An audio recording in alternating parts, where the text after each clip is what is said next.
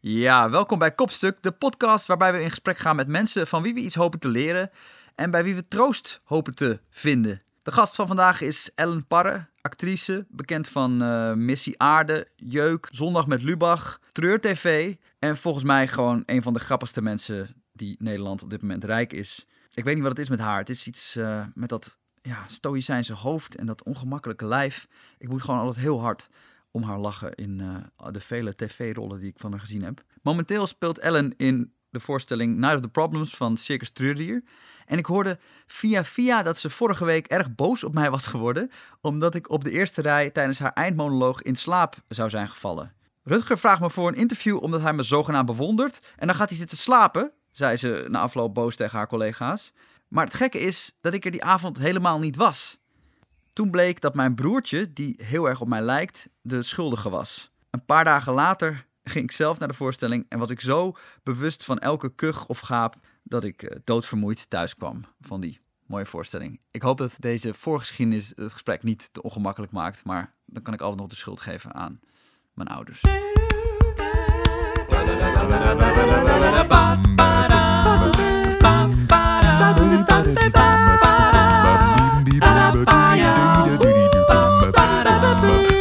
Kopstuk, kopstuk, kopstuk. Met Rutger Lem. Was hij, was hij echt aan het slapen? Hij was echt aan het slapen. Hij, maar, en dat mag hè. Alleen, ik dacht, oh ja, wij moeten nog een gesprek hebben. Wat, ja, hey, ik bedoel, je mag het ook niet goed vinden hoor, maar toen was ik daar pissig over. Nou, ik kan me goed voorstellen, want dat is wel heel onbeleefd. Ik was ook op een bepaalde manier wel boos op mijn broertje. Ten eerste omdat hij natuurlijk dan met zijn uiterlijk ook mijn reputatie kan ja, schade. schaden. Dat had ik er nooit zo over nagedacht. Ja, dus je moet hem nu in de gaten gaan houden. ja, of, of, het, of wraak nemen door zelf naar een neonazi-bijeenkomst te gaan. ja, en, daar te gaan zitten. En uh, hallo, Wouter, ja. Wouter Lem. En dan uh, hem te taggen op Facebook. En zo. Ja. Ben je zo, zo bewust van hoe, hoe, hoe, mensen kijken en of ze afgeleid zijn? Of, uh... Nou, ik denk wel dat we meer meekrijgen dan je in de zaal doorhebt. Bij welke voorstelling dan ook voel je wel of mensen erbij zijn of niet, of ze op hun stoelen zitten te schuiven. Je kan het soms letterlijk horen aan hoeveel mensen hoesten. Dus je, hoe, hoe is de zaal is wel een wezenlijk onderdeel van de avond en eigenlijk ook van het spel. Ja, god, of mensen liggen, te, uh, liggen altijd mensen te slapen, echt. Soms na uh, uh, twee minuten al. Ja? Ja. Oude, maar dat zijn oude mensen, neem ik aan. Ja, of mensen die de hele hard hebben gewerkt en dan gaan die lichten uit en dan... is het klaar. Maar ja, ik val ook wel eens in slaap. Ja. ja, ik weet niet. Ik ben er wel heel erg bewust van mijn beleefdheid als, als publiek. Ik heb ooit tijdens een optreden op de middelbare school niet, niet geapplaudiseerd. Omdat ik met iemand aan het kletsen was of zo. En toen kreeg ik echt een stom van, hé, hey, dit is niet oké. Okay. Ja, maar dat uh, vind ik ook, dat vind ik ook niet oké. Okay. Het, het is gewoon een beetje de code van, hé, hey, bedankt voor de moeite. Ja. En het statement om dan te blijven zitten en niet te applaudisseren vind ik zo, vind ik zo heftig toch wel. Hoewel met staan heb ik wel dan weer een soort statement ja. gevoel. Dat ik soms denk van, ik blijf zitten. Ja, wat... en in, in Nederland staan we ook heel snel. Hè? Ja. Dus het, in Duitsland wordt er af en toe een staande ovatie gegeven. Ja. En dat is dan ook echt zo de kers op de taart. En hier is het eigenlijk een normaal onderdeel van het applaus geworden, volgens mij. Ja. En je hebt zelf twee oudere broers? Ja, van uh, zes en uh, vier jaar ouder. Die hebben nooit je reputatie uh, verpest? Nee, alleen maar heel erg verdedigd, denk ik. Mijn oudste broer is heel beschermend, dus die had mijn hand continu vast. En mijn andere broer die flikkerde me juist in de zee en dan even kijken hoe ik weer dan boven zou kunnen komen in mijn eentje. Ja, allebei heel inspirerend voor mij geweest, want ik leer wel van ze alle twee. Veel gestoeid? Ja, ik, ja wel uh, overal heen en weer geslingerd. En uh, of dan hingen ze me op aan de kapstok, aan mijn broek. Of, uh, we hadden vroeger ook een hele grote bal waarmee we in de tuin speelden. Maar ja, op een gegeven moment was het leeftijdsverschil dus natuurlijk zo groot. Dus ik was klein en zij waren pubers. En dan lokten ze me mee naar achter in de tuin. En dan waren we eerst aan het overgooien. En op een gegeven moment keken ze elkaar aan. En dan begon het spel Kegel Ellen om. En dan knalden ze die bal zo tegen mijn enkels aan en dan viel ik om. En dan wilde ik naar binnen rennen en dan hadden ze nog ongeveer drie minuten om ons de beurt mij nog een paar keer omver te kegelen.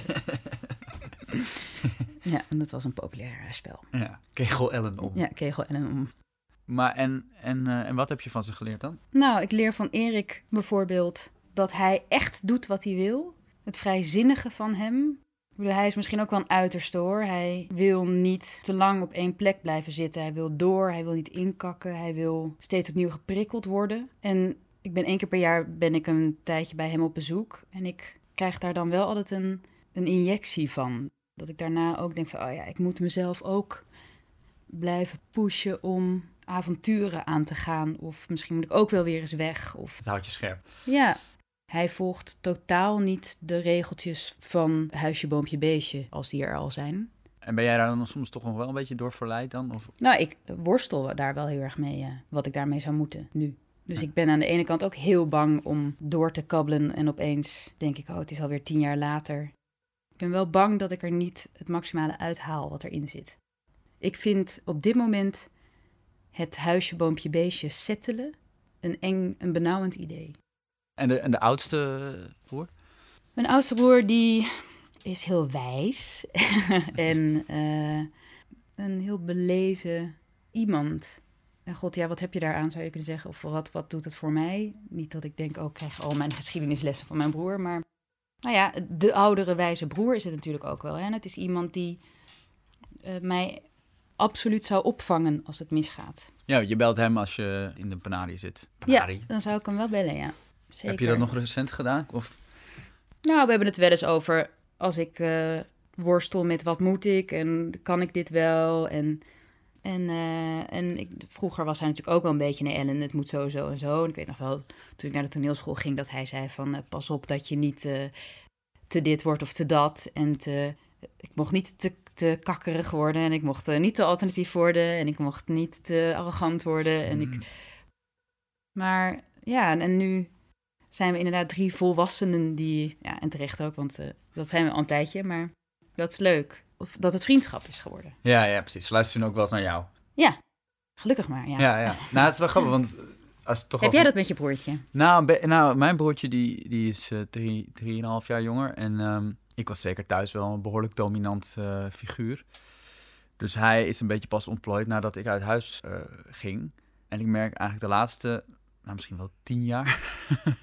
sinds, sinds inderdaad dat leeftijdsverschil een beetje is opgelost... en hij ook eh, volwassen werd in zijn eigen persoon... Ja. dat hij dat een beetje overcompenseert door heel wijs tegen mij te doen. Dus, Ah, ja. dus een beetje eh, vaderlijk. En is het dan nog om iets in te halen, denk je? Of? Ik denk het wel. Ik denk wel dat het, is, dat het een soort emotionele wraak is voor hoe, eh, Jij erop hebt gezeten. hoe vaderlijk ik hem behandelde. Ja. Maar heb jij dat, dat je het weer terug moest grijpen, de, De macht. ja, de dominantie? Ja, nou, ik denk wel dat ik een, een jaar of vier, vijf iets minder eh, contact met, of contact. Er is wel een periode geweest dat ik heel bewust zelf moest beslissen en voelen wat ik werd, zonder die oordelen, ja. Zeker. Maar het is wel, ik vind het wel bijzonder, of ik ben wel dankbaar voor dat ik een goede band heb met mijn broers. Dat is natuurlijk niet een vanzelfsprekendheid. En dat, kom ik ook steeds vaker tegen tegenwoordig. Het zijn natuurlijk wel de mensen die echt alle fases met je hebben meegemaakt. Ja, dat is uniek daaraan. Ja. Nou, misschien had ik je broers moeten interviewen als ik Ja. jou eh, beter had willen leren kennen. Ja, hier zijn ze. hey. Eh, en je ouders, want eh, wel, ik vond het wel bijzonder, want ja, je vraagt je natuurlijk af als je naar jou kijkt op, op het scherm of op het toneel van, eh, oh, wat, is, wat, is, wat is je achtergrond? Want je hebt natuurlijk iets Aziatisch, zou ik zeggen, maar het blijkt Native American te zijn, las ik. Eh, ja, dat klopt. Maar heel, heel weinig hoor. Mijn moeder is Amerikaans. En eh, ja, wat is Amerikaans? Dus dat is voor het grotendeel Iers. En dan aan de andere kant zit eh, ergens diep in het DNA een minispoortje Cherokee bloed. Ja. ja, zeker. En mijn vader is een Limburger. ja, nou ja, dat is wel een goede combinatie. Ja, dat is de mix.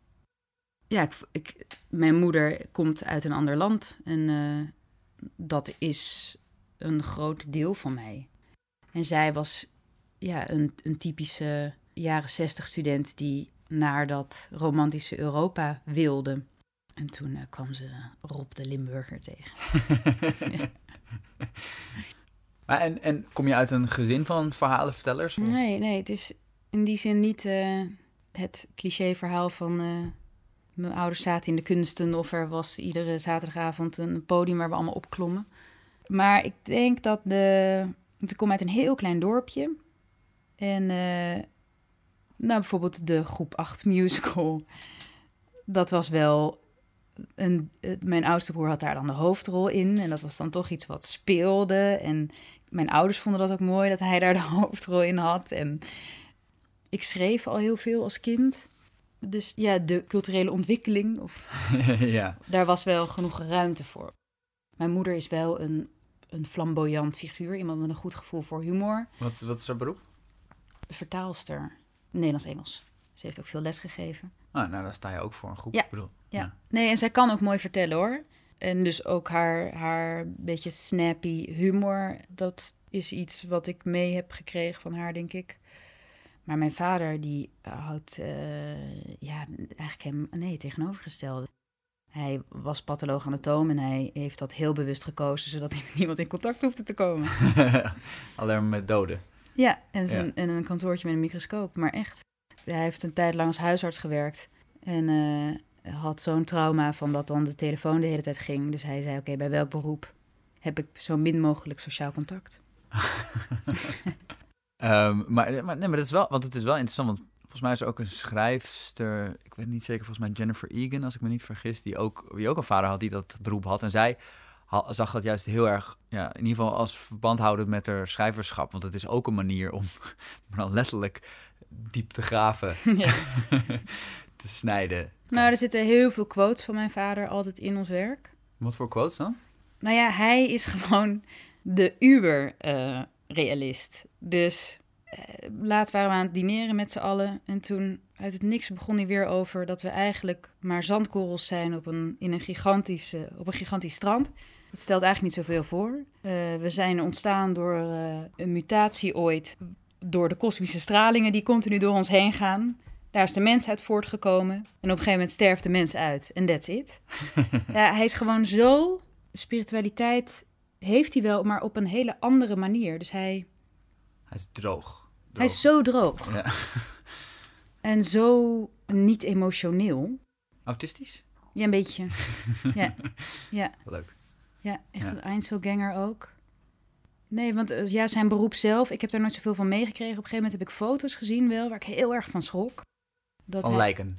Ja, dat was een foto van een opengesneden lijk en daarboven zat een soort metalen bruggetje en daarop lagen alle ingewanden. En mijn vader stond boven de foto met twee ja, messen in die ingewanden te prikken en hij keek lachend in de camera. En dat vond ik zo shocking, ook omdat ik met terugwerkende kracht dacht...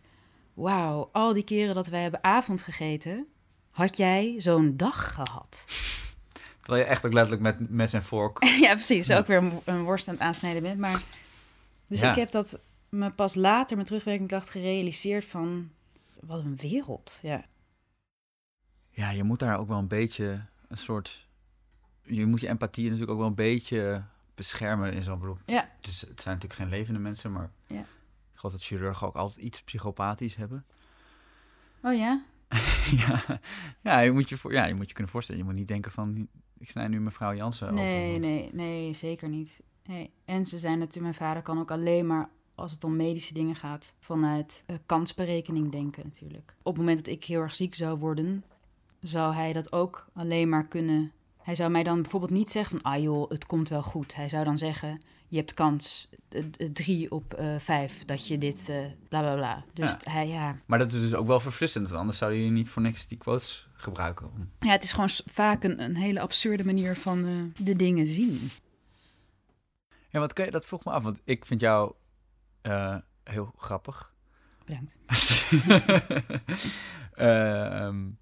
Maar weet je nog wanneer je zelf ontdekte dat je grappig was of bent? Of, of vind je dat, ben je daar misschien nog steeds niet van overtuigd? Of? Jawel, ja. eh, nou ja, het is lastig. Want ik word inderdaad vaak in een hoek gezet van comedienne of komische actrice. Terwijl ik heb de toneelschool Maastricht gedaan natuurlijk, waar...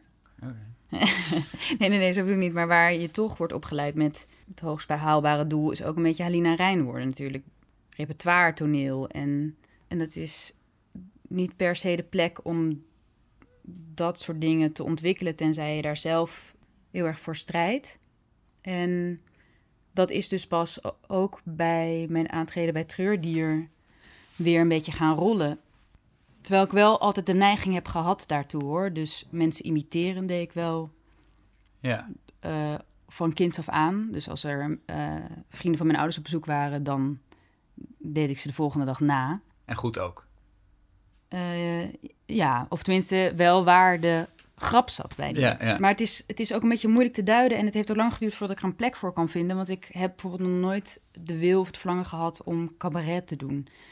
Dat zou ik niet kunnen en Nee. niet willen. Dus het is ook niet een vorm van moppetappen die ik Nee, nee, nee, nee. nastreef. Maar het is grappig, je, nee, ik weet niet, je, wordt een klein beetje defensief ervan bijna, maar dat is misschien door de, ik weet niet of het door de toneelschool komt of, eh, maar het is, het is gewoon kwaliteit. Ja, ja, ja, zeker. Oh nee, ik ben eh, helemaal niet... eh, het is eerlijk een, een ding wat lang moeilijk is geweest om hem te plaatsen. En het blijft moeilijk om in de juiste... Er zijn ook heel veel dingen die ik niet zou willen doen die ook comedy heten. Ja, want sommige comedy vind ik ook heel erg stom. ja, oké, maar laten we het even over, jou, over jouw comedy, want dat, die vind je niet stom, neem ik aan, toch? Want, maar wat, wat, je kan dus mensen imiteren, maar wa- was je ook vroeger de, of maakte je grappen in de klas? Of, eh, want ik bedoel, dat is, vind ik, het beste gevoel ooit, als je een grap maakt en een, Mensen groep, moeten lachen, een ja. groep lacht, live. Ja, ja. Ja, nou, ik denk wel dat ik flink aanwezig was op de middelbare school eh, uit overcompensatie. En daarna heb ik ook heel bewust gekozen om weer wat timider te worden. Gekozen om timider te worden, Ja, om je in te houden dus ja. eigenlijk. En hoe zat die overcompensatie dan? Gewoon, ja, overschreeuwen. Gewoon. Overschreeuwen, Ja. harde grappen maken. Ja, precies. Dan ontdek je dat een beetje, dat je dat kan. Ja, dan- en als dat scoort, dan ga je door natuurlijk. En eh, Het is toch overleven. Ja. ja. Ja, en dat kan dan ook echt te ver gaan. En nu ga, is het veel meer van... Ja, ik vind comedy vanuit een tragiek het interessantst. En niet vanuit hardheid. Dus tragische figuren, daar moet ik zelf ook het hardst om lachen. En vind ik het leukst om te spelen. Nou goed, waarom is bijvoorbeeld eh, David Brand grappig? Om- Omdat het tragisch is Mhm. omdat iedereen ziet, mijn god, je bent zo'n sukkel. Alleen, je hebt het zelf niet door, maar ook wel. Maar je moet er overheen vechten, want anders stort je in. Ja, precies. Ja, en jij bent dus zelf bewust die beetje die meer timide kant gaan opzoeken. Want hoe werkte dat dan? Eh, Mm. Beseft je opeens van, ah, ik heb te veel mensen beledigd, ik moet even dimmen? Of... Nou, ja, ik heb, in mijn begin twintig was ik gewoon best wel somber. Ik snapte eigenlijk niet zo goed wat er nou zo leuk was aan volwassen worden. Wat de volgende stappen waren. Ik had het idee dat ik me zelf had overlopen over schreeuwen, terwijl ik eigenlijk ook geen idee had. En eh, toen ik naar die middelbare of naar eh, de toneelschool ging, heb ik wel bewust gedacht: oké, ik ga het helemaal op een andere manier van een afstand benaderen. Om dan opnieuw te kunnen kijken wie ik wil zijn. En misschien te hoor, want ik was ook daardoor zo eh, kat uit de boom kijkerig. Dat Ja. mensen juist toen weer zeiden: Hallo, kom er eens uit. Maar het slaat misschien wel terug op wat je broers, waar je broers je voor hadden gewaarschuwd. Van allemaal dingen die je niet moest worden als je naar die toneelschool zou gaan. Ja, misschien. Maar ja, ik was gewoon ook een beetje zo kwijt het waarom of zo. Ja, want waarom ging je eigenlijk naar de toneelschool? Ja, dat wist ik gewoon niet zo goed. Omdat het, ik kon acteren, dat, was, dat wist ik. Ja. En daardoor was het logisch. En ik deed auditie en ik werd aangenomen, dus dan ga je. Maar dat is toch een heel moeilijke en zware procedure. Ja, maar daarom. Dus ik was aangenomen en toen dacht ik, ja, nu moet ik wel. Maar dan, als je, als je door zoiets heen gaat, dan moet je wel een aantal keer jezelf afvragen... hoe graag wil ik dit nou echt? Of had je dat niet zo? Ja, maar ik wist niet. Ik, Je ging gewoon. nou ja, ja, ja, ergens wel. Ook omdat ik dacht, ja, ik weet niet wat ik anders kan. En ik, maar ik vond ook die audities doen best wel leuk, omdat daar zat een soort lijn in van je doet dit en dan word je aangenomen en dat is, het goal, dat is de goal. En toen zat ik er en werd ik geconfronteerd met dat er... Het is een hele kleine school in Maastricht. Ik voelde me niet thuis in die stad. Eh, ik kon, was eigenlijk nog niet met mijn hoofd bij het afscheid nemen van mijn puberteit. Dus ik was daar eigenlijk alleen maar verdrietig over. Terwijl ik met een groep mensen zat die zo duidelijk wisten: ik ben hier, want eh, het is een speciale plek die ik heb gekregen. En ik wil acteur worden of regisseur of wat dan ook. En daar Ja. ga ik 100% voor. En ik voelde dat niet. Ja, ik had, zat ook in een klas met mensen die echt een stuk ouder waren. Eh, hard ook. Echt eh, harde klas. Dus ik moest ook verharden. En dat heeft toch wel twee jaar geduurd voordat ik... Op een gegeven moment is er een gastdocent gekomen die eigenlijk comedy introduceerde Oh. in, in de basislessen. En dat is wel een redding geweest. Toen ben ik ook wel opengebloeid. ja, hoe werkt, weet je, kan je de dag nog herinneren dat je... Nou, dat hij, dat, het was Peter van der Ede en hij werkt bij eh, De Koe in België. Wat zij doen, zij werken aan tafel en het is een beetje laptoptheater, zoals Circus Treurdier. En je typt heel lang en dan ga je twee dagen voor de première pas de vloer op, zo ongeveer. En het lijkt nergens over te gaan in het gebabbel, maar stiekem is het een complete eh, filosofie, verhaallijn, noem maar op. En we vonden elkaar. Ik kwam gewoon weer, ik ging gewoon weer aan. En wat hadden jullie dan gemaakt? Want dat. Het was een behoorlijk anti-project in de. Dus wij, ik heb les gehad van René Lobo, wat de man van de Toneelacademie Maastricht is. Gewoon de grote speldocent.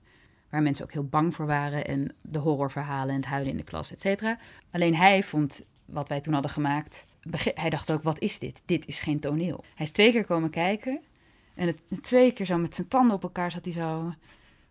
Maar ja, dat was dus ook zo'n bevrijding voor mij dat iets wat tegen dat vaste pad in er ook mocht zijn. Ja, soms is dat de lekkerste reactie. Als, als je ziet dat, men, dat, het gewoon, dat mensen het niet snappen. Dat het gewoon... Ja, Niet per se het afkeuren, maar het is gewoon zo... nee. Nee, en, maar Peter van der Ede die bleef zo stellig. Ja, sorry, maar dit is het theater dat ik maak al jaren. Ja, en dat... eh, En wat, wat leerde je ervan voor jezelf? nou ja, eigenlijk dat de motor weer aanging. Dat ik wilde meeschrijven, dat ik wilde... Dat ik me weer vrij voelde op de vloer en dat het leuk was gewoon weer. Omdat ik weer snapte wat het theater kan bieden en kan zijn. En wat ik eraan kan toevoegen. Nou, misschien heb ik ook wel eh, aan het begin gedacht: waarom moet je stukken die al zo oud zijn nog een keer doen? Wat, waar slaat het op? Waarom moeten we weer naar eh, Ivanov kijken, tenzij het op deze manier bewerkt? Ja. De druk van Antigone speel je op deze en deze manier. En oh ja, kut, ik kan dat niet. Of eh, oh, moet ik het nu op een hele andere manier doen? Of nou, en ook de, de pool aan actrices die allemaal die Antigone moeten doen. En ja, ik heb gewoon een fundamentele onzekerheid in wat voeg ik daar in godsnaam aan toe. En ik denk dat dat gewoon de zoektocht blijft. Dat als ik niet voel dat ik iets toevoeg, dan wil ik het niet doen. Ja, dat is volgens mij wel iets wat je heel duidelijk hebt. Ja, En dat is ook een kwaliteit. Dat je... ja en ook een Achilleshiel. Want daardoor, ik ben daardoor super kritisch. Maar het is ook wel iets wat steeds meer in, wat ik steeds meer snap en steeds meer begin te waarderen ook hoor. In welke zin? Nou, ik weet niet. Ik vind gewoon als je toneel mag maken, gesubsidieerd toneel, en mensen komen daar naar kijken. Ik, ik voel gewoon een verantwoordelijkheid voor dat, het, dat ik iets toe moet voegen. En dingen mogen wel mislukken of zo, maar als het alleen maar gaat over puur ik, ik wil gewoon alleen maar spelen en het maakt me niet uit hoe en wat, dat doet het voor mij niet. Dan eh geneer ik me gewoon bijna. ja. Heb jij nu nog regels waarvan je af en toe terugdenkt tijdens het spelen of repeteren van... Oh ja, Nou, ken je Sascha Bulthuis? nee. Dat Goeie naam. een grote actrice bij Toneel op de Appel. Zij zei, het geheim is opkomen, proberen te boeien en zo snel mogelijk maken dat je wegkomt. Ja, grappig. Dat, is, dat, is, dat doe ik in het dagelijks leven ook. Ja, toch? Ik luisterde laatst ook een podcast waarin iemand zei van... eh, ik, altijd als ik een grap, goede grap heb gemaakt, dan kijk ik meteen waar is de uitgang. Ja, ja, ja. zo, van, zo, zo zit ik ook wel in elkaar. Zo van altijd eindigen met, eh, met je beste grap. En dan wil ik ook eigenlijk wel meteen naar huis. Ja, nee, maar dat snap ik. Je, ja, je moet niet te lang zitten lanterfanten op het, op het podium. Het moet. Het, het, en dat, het is, dat bedoel ik misschien ook met nederigheid of dienstbaar blijven aan wat je daar met z'n allen probeert te creëren. Of wat de illusie is, of wat je rol daarbinnen is. Het gaat niet om jou, Het gaat om de kunst. eh, ja, of het verhaal. Ja. Ja, en grappig. Maar, maar je, en je zei van, je kan zelf bepalen hoe persoonlijk eh, je die kritiek op, of feedback of lessen kan laten worden. Op, st- en hoe persoonlijk werden ze voor jou? Nou, ja, god, ik heb ook lopen huilen in een hoek natuurlijk. Maar ja, oké. eh, Daar zocht ik naar. Ja, dit wil, ja, tuurlijk heb ik dat gedaan. Ja, en weet je wat het ook een beetje is? In het eerste jaar dan denk je dat het allemaal goden zijn die daar les geven. Maar er zijn natuurlijk een paar mensen waar je iets aan hebt... en een paar mensen waar je het gewoon helemaal niet mee eens bent. En dat is een fijne klik om op een gegeven moment te maken. Dan het eerste jaar, ja, nam ik als uh, de bewegingsleraar iets zei, nam ik dat net zo serieus als dat, uh, weet ik veel wat, uh, speldocent dat zei. En daarin had ik nog helemaal geen filter van, oh, wat kan ik daarmee? Of, of... En het, wat ik ook moeilijk daaraan vond, is dat daar natuurlijk ergens een hiërarchie in zit. Omdat in het eerste jaar ben je zo, oh, dank, dank dat ik hier mag rondlopen. En jullie en straks. En zij spraken dan over het vak en de buitenwereld en Amsterdam en waar het allemaal gaat gebeuren. En, ja, maar ja, dat toch niet per se? Want jij, jij wist niet... Ja, ik was daar wel door geïntimideerd natuurlijk. Ja, ja. En dat is ook iets wat uh, Peter van de Ede heel snel tegen mij zei. Hij zei, ja, ik denk dat jij een paar jaar bij een gezelschap gaat spelen... en dat je dan al vrij snel tot de conclusie komt dat je uh, uh, voor jezelf moet beginnen. En zo is het ook gelopen. je bent na een toneelschool ben je naar Argentinië gegaan? Ja, dus ik heb de toneelschool gedaan. Toen heb ik twee jaar bij de Appel gezeten, of tweeënhalf.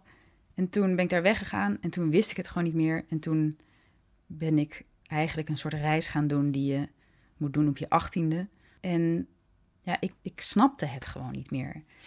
Ik, uh, ik was zwaarmoedig en verdrietig en boos ik voelde gewoon, ik moet weer helemaal terug naar wat vind ik nou eigenlijk van mezelf. En als de uitkomst daarvan was, ik kap met dit hele vak en ik ga wat anders doen, dan was dat ook oké. En wat kwam er dan uit? Nou, ik heb, uh, ik heb tien levenslessen opgeschreven op een gegeven moment toen ik terugkwam. Dat is erg heb ik nog een blaadje van iets van de lessen die men leert. En uh, ik weet het niet allemaal precies hoor, want het zijn ook allemaal open deuren. Maar Weet je er nog twee? Ja, bijvoorbeeld uh, oordeel niet te snel. Dat ik erachter kwam, ik weet de dingen nog niet. Niet al invullen. Eerst luisteren, dan pas oordelen. Ook over jezelf? Ja, maar vooral over anderen. En over de toekomst, weet je, dat ik daar... mijn eindpuberteit en mijn begin twintiger jaren stonden ook heel erg in het teken van... Oh, het leven is maar zo kort en dan is het afgelopen wat is het dan eigenlijk? Waar gaat het dan eigenlijk over? Waarom zou je er überhaupt aan beginnen? Was het echt een depressie of was het, of was het gewoon somberte? Ja, officieel heet dat somberte. Somberte? Ja, somberte, maar ik was wel lang somber. Bijna een soort Friese naam. Ja, somberte. En daar was ik op een gegeven moment ook helemaal klaar mee hoor. Dus ik wilde dat ook. Uh, dus het is ook niet iets waar ik op uh, in wilde blijven hangen. En dat is ook na die reis echt omgedraaid. Ja, wat stond er nog meer op het lijstje? Uh, niet bang zijn stond er ook in, weet ik wel. Dat lukt soms. Waarvoor dan? Ja, voor alles. ja, ik denk dat dan meer gewoon durven of ja. Ik denk dat angst je heel erg weerhoudt om dingen te doen, toch?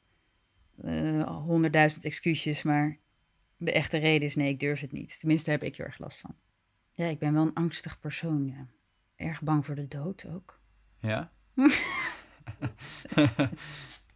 ik denk dat alle angsten die je hebt uiteindelijk terug te voeren zijn op doodsangst. Ja, ja. want ik heb een eh, ja, vergankelijkheid ook zo ongelooflijk veel moeite mee gehad, altijd. Ja, ook, ook als kind al? Ja, ontzettend. Echt. Uh... Misschien door die foto van je vader. Uh... ja, ja, nee, ja, gewoon bijvoorbeeld in groep 4 stond ik dan bij de laatste schooldag als enige in de lege klas. Zo van, dit is het laatste moment dat ik ooit in mijn leven nog in groep 4 zal zitten. Oh, wow. En wat voel ik daar dan bij? En dit moet ik opslaan, want zometeen zit ik in groep 5 en dat is niet meer groep 4. En ik hou niet van uh, avonden die voorbij gaan. Ik, ik hou niet van afscheid nemen. Dat is ook heel kut. Het is verschrikkelijk, ja. ja. Uh, alleen dat ik wil niet ouder worden heb ik op een gegeven moment losgelaten, want dat verstikte me gewoon te veel. En oh. daar, dat was ook in die hele toneelschoolperiode ging het daar ook zo over, die jeugd het afscheid nemen van de jeugd is zo'n groot thema geweest. En dat zit natuurlijk ook heel veel in Treur hoor. En, maar daar ben ik ook helemaal klaar mee. ja, want wat is volwassen worden, denk je? minder bang zijn? Of? Ja, nou, of minder bang zijn. Ik denk dat het ook heel erg wordt opgeblazen wat het dan is volwassen. Ik vond het ook een, ergens een deceptie en een bevrijding. Ik dacht, oh, dit is het. Uh, ja, ja, ik heb meer vrijheid gekregen, maar er is niet een dag dat ik het opeens wel allemaal weet. En uh, ja, op mijn veertigste heb ik misschien ook weer een rotperiode. Of, uh... Dus ja, wat is volwassen worden? Ik denk, voor mij was het dat op een gegeven moment de, de de kaders van hoe je zou moeten leven wegvallen. Omdat je dus geen studie meer hebt of onder ouderlijk gezag valt. Of... En dan ga het maar eens invullen. Ja, maar dit vind ik nu weer heel eng. ja. Ja, ja, is ook een beetje eng. Maar goed, een van die regels was niet bang zijn. En hoe, hoe, hoe, hoe, doe, hoe doe je dat dan?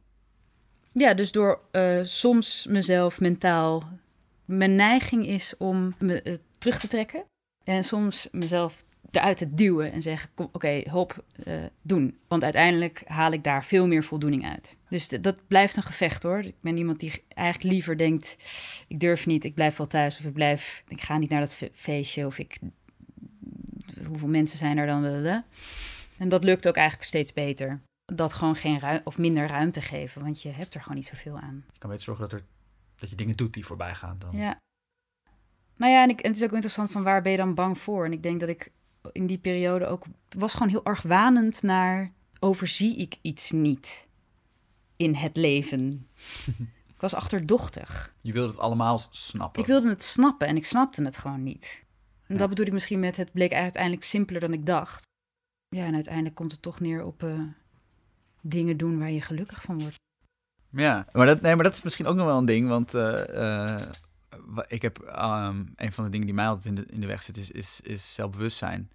Dus als je het hebt over op feestjes en zo, ik weet gewoon meteen eh, hoe ik sta ten opzichte van de rest van de mensen in Ja. de kamer. En Maar ik denk dat, ik denk dat iedereen zich, ja, met een paar uitzonderingen, maar ik denk dat we veel vaker zouden moeten toegeven dat we dat allemaal toch ook hebben. Als je een feestje binnenkomt of een ruimte met veel mensen, zijn al die radartjes aan en iedereen weet donders goed waar die staat. En Ja, ik weet niet of je dit herkent, maar ik, ik had zeg maar, bij mij ging het wel zo ver dat ik inderdaad ook als kind al, als ik verliefd op iemand was, of in ieder geval, ik kan me een één eh, voorbeeld herinneren waarbij ik verliefd was op de zus van een, de oudere zus van een vriendje, natuurlijk. Supermooi meisje uit Kuwait. Nou, mooi, vaak bij hem spelen. ja, precies. En, eh, maar dat ik dan thuis was en ik dacht dan echt dat zij mij zag, zeg maar. En dan ging ik me dus, zelfs als ik alleen was, al anders gedragen. Dus niet eens op een feestje, maar gewoon, Via haar ogen keek je naar jezelf. ja. Ja. Oh ja, interessant. Ja, heel herkenbaar natuurlijk, ja. Dus, dus dat was voor jou de, de graadmeter waar je aan moest voldoen. Ja, Terwijl je eigenlijk niet wist wat zij... Ja, ja dat, dat, dat herken ik natuurlijk wel.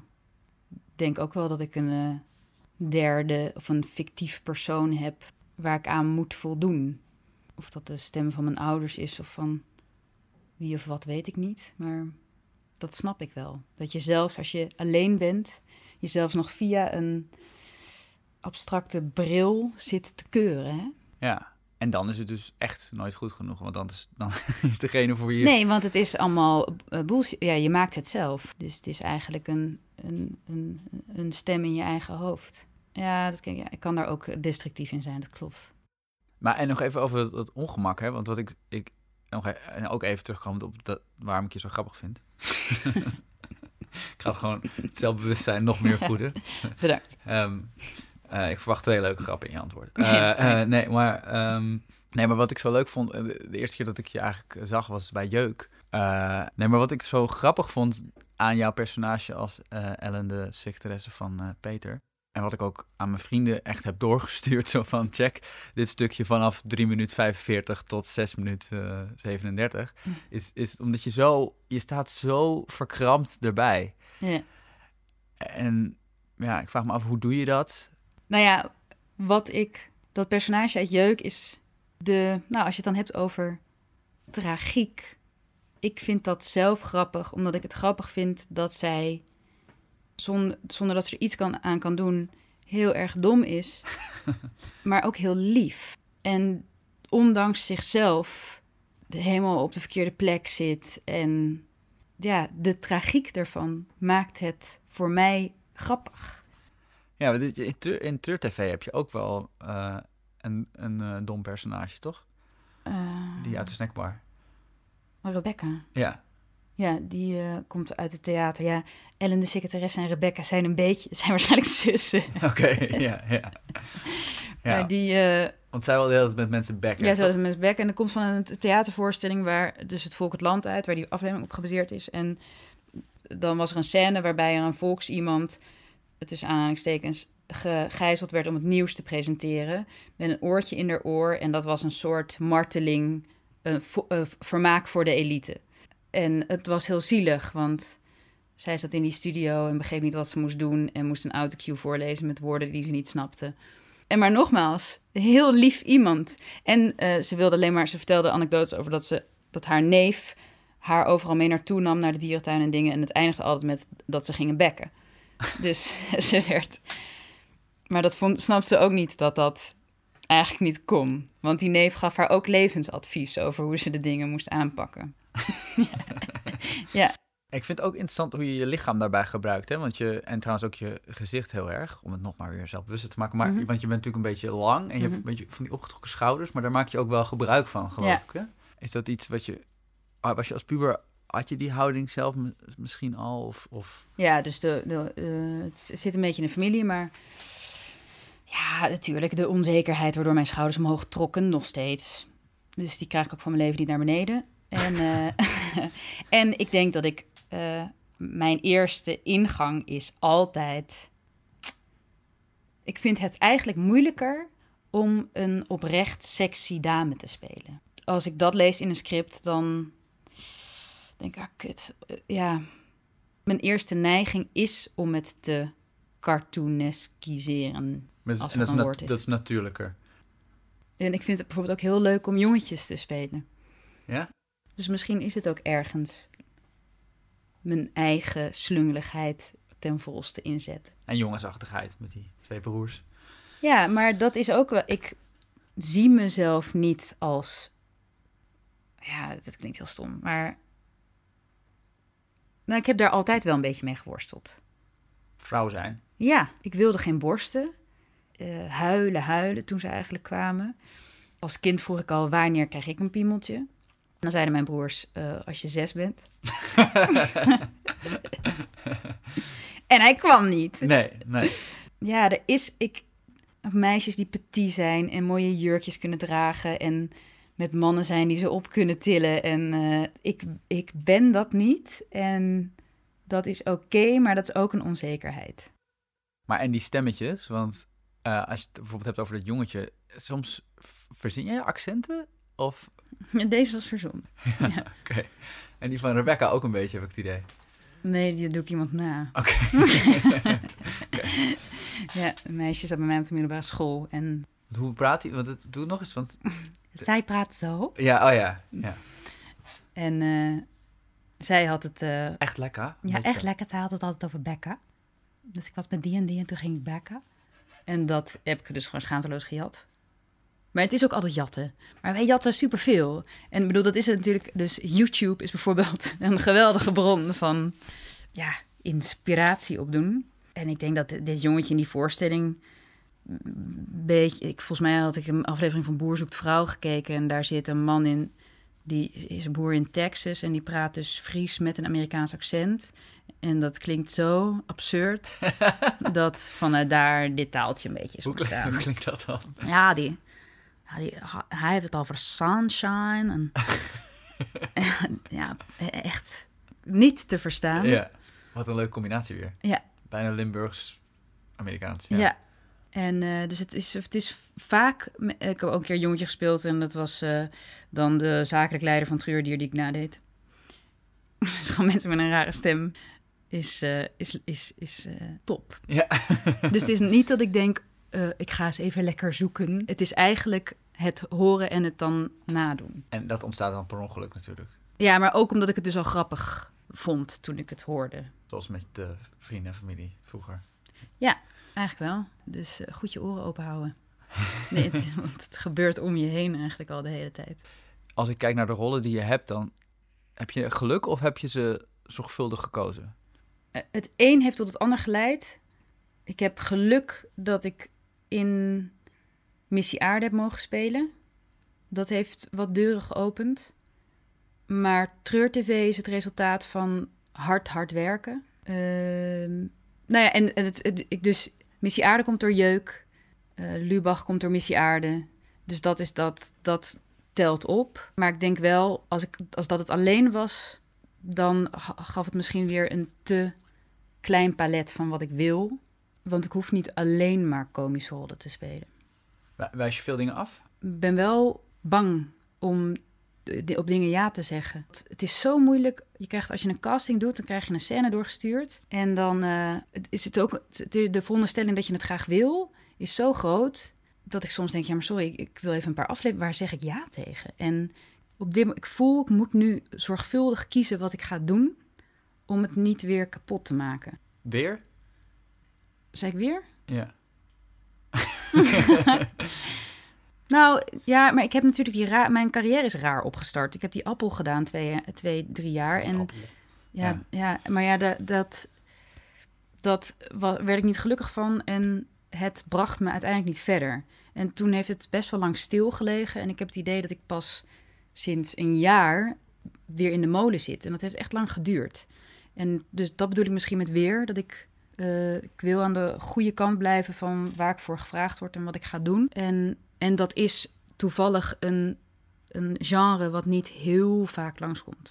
Ja, maar ja, en dat is natuurlijk iets waar ik ook zo eh, dankbaar voor ben dat ik mijn eigen eh, scènes heb kunnen schrijven en dus heb kunnen laten zien wat ik kan. Want anders moet je maar wachten op de kans. En we zijn met zoveel actrices en er wordt zo weinig gemaakt waarin je dat kan laten zien, dat het dan helemaal niet zou gebeuren. Ja, het is grappig, want onder schrijvers heb je het heel vaak over je stem vinden. Maar als acteur heb je dat natuurlijk ook. Ja. Maar dat zit hem ook heel erg in de keuzes die je denk ik Ja. maakt. En ik maak verschillende dingen. Ik ga bijvoorbeeld volgend jaar weer een Racine eh, eh, doen, eh Andromache. Dus dat is weer gewoon keihard, nou, Theater. echt theater met een grote T. Maar dat vind ik dan ook wel weer tof om dat te doen. En eh, nu, na dit, deze voorstelling, wil ik even geen treurdier doen. Want, Ja. Maar ik, Nederlandse comedyfilms, die ik niet allemaal even goed vind, probeer ik wel erg zorgvuldig af te wegen waar ik ja tegen zeg, ja. En, en dan misschien is de allerlaatste vraag dan toch wel van... Wat zou, jij anders, wat zou je anders meegeven aan je kinderen dan jij hebt meegekregen? Nou, het grappige is, zou ik ze adviseren om eh, acteur te worden? Nee. Nou, nee, dat weet ik niet. Nou, maar ja, doe waar je gelukkig van wordt. Dat is toch echt zo. Uiteindelijk gaat het er... En al is dat voor iemand... Ik vind het het allerleukste om thuis te aquarellen. En dan lekker te koken. En, eh I don't know. Ik denk dat mijn ouders heel erg hebben meegekregen van prestatie ook wel. Dus, dus zij vinden het eh, geweldig dat er een mooie recensie in de Volkskrant staat. En ik denk dat ze er ook echt van zouden balen als dat een slechte recensie is. Dus ik voel ook dat ik ze niet wil teleurstellen. Dat is ook een deel van waarom ik kri- kritisch ben. Het moet goed zijn. En ik denk dat dat ook goed is om eh, een drive te hebben in je leven. Maar dat geluk niet van succes afhangt, is natuurlijk ook echt een waarheid.